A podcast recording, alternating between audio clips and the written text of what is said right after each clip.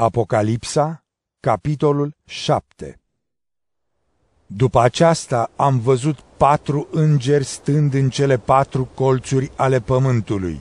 Ei țineau cele patru vânturi ale pământului ca să nu sufle niciun vânt, nici peste pământ, nici peste mare și nici peste vreun copac. Și am văzut un alt înger înălțându-se de la răsăritul soarelui, având pecetea Dumnezeului celui viu el a strigat cu glas puternic către cei patru îngeri, cărora li se dăduse putere să vatăme pământul și marea, spunând, Nu vă tămați pământul, nici marea, nici copacii, până ce nu îi vom pecetlui pe frunte pe robii Dumnezeului nostru.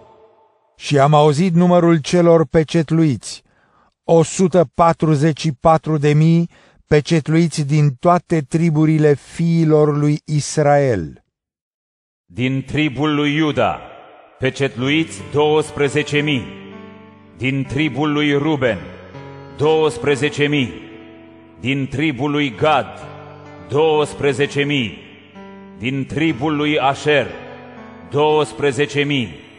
Din tribul lui Neftali, 12 mii din tribul lui Manase, 12.000, din tribul lui Simeon, 12.000, din tribul lui Levi, 12.000, din tribul lui Isahar, 12.000, din tribul lui Zabulon, 12.000, din tribul lui Iosif, 12.000, din tribul lui Beniamin, pecetluiți 12.000.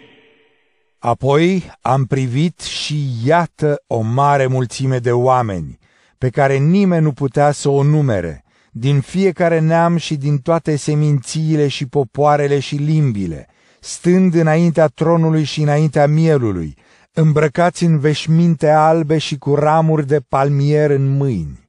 Ei strigau cu glas puternic spunând, Mântuirea este a Dumnezeului nostru, Cel care șade pe tron și a mielului.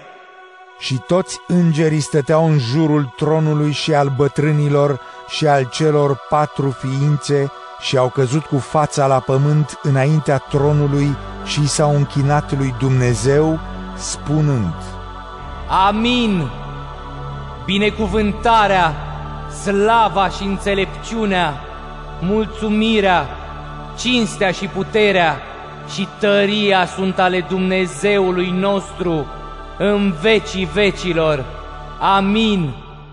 Unul dintre bătrâni mi-a vorbit. Aceștia care sunt îmbrăcați în veșminte albe, cine sunt și de unde au venit? Iar eu i-am zis, Domnul meu, tu știi.